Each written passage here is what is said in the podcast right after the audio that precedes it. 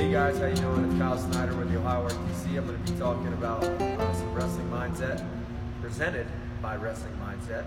So uh, we're going to talk about when you're getting ready for uh, the biggest event of your season. So for me, it's the World Championships or the Olympic Games. Uh, those are the things that, those are the tournaments that I want to compete in, and those are where I'm trying to be my best at. Uh, so in the 2015 Worlds, I won the gold medal, and I remember preparing for the 2016 Olympic Championships, and I wanted to feel just like I did before the 2015 Worlds. I wanted to recreate that feeling in my mind. I wanted the technique to feel the same. I wanted my mindset to feel the same. I wanted my body to feel the same way.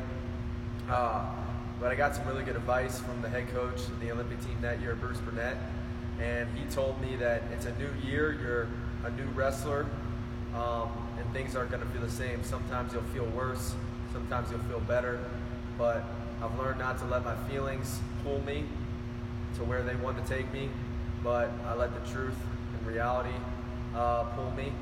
So reality is, is whether I feel a certain way, it doesn't necessarily mean that I'm going to compete that way.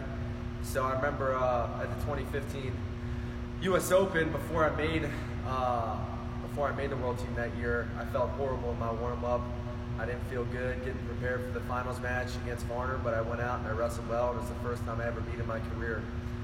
And uh, just listening to that advice from Coach Burnett has really helped me as I've wrestled in other world championships. I never think about trying to recreate the way I felt during the years that I won the event uh, because I know that I'm a, I'm a new wrestler and I'm better and improved and things are going to feel different because it's a new day and uh, you can't really always control the way you feel, but you can control your effort and those type of things. So that's what I uh, try to focus on.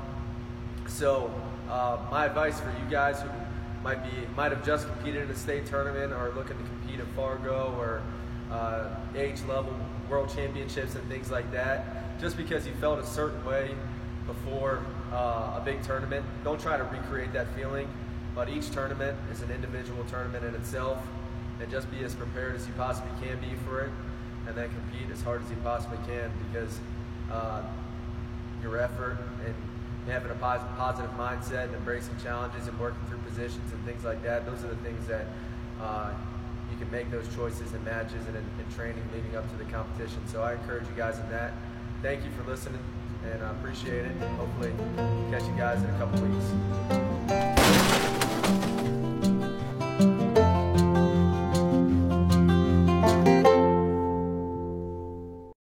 And that's a wrap for today's podcast. I'm Gene Zanetti from Wrestling Mindset. Make sure you check out our website, wrestlingmindset.com. Get our ebook. Make sure you get that ebook. Great information, represents some of the best information that we have. Lessons that we've learned from some of the top wrestlers in the world, lessons that we've learned from our own experience, and the best that research can provide.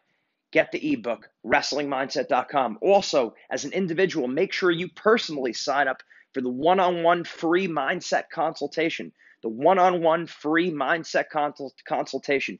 Make sure you fill out the form and do that as soon as possible. The best results always come from one on one individual attention, whether it's strength training, whether it's technique, or whether it's mindset. One on one individual attention is always the best. Thanks for joining us. Make sure you join us again for our next podcast. Mindset makes the difference. Have a great day.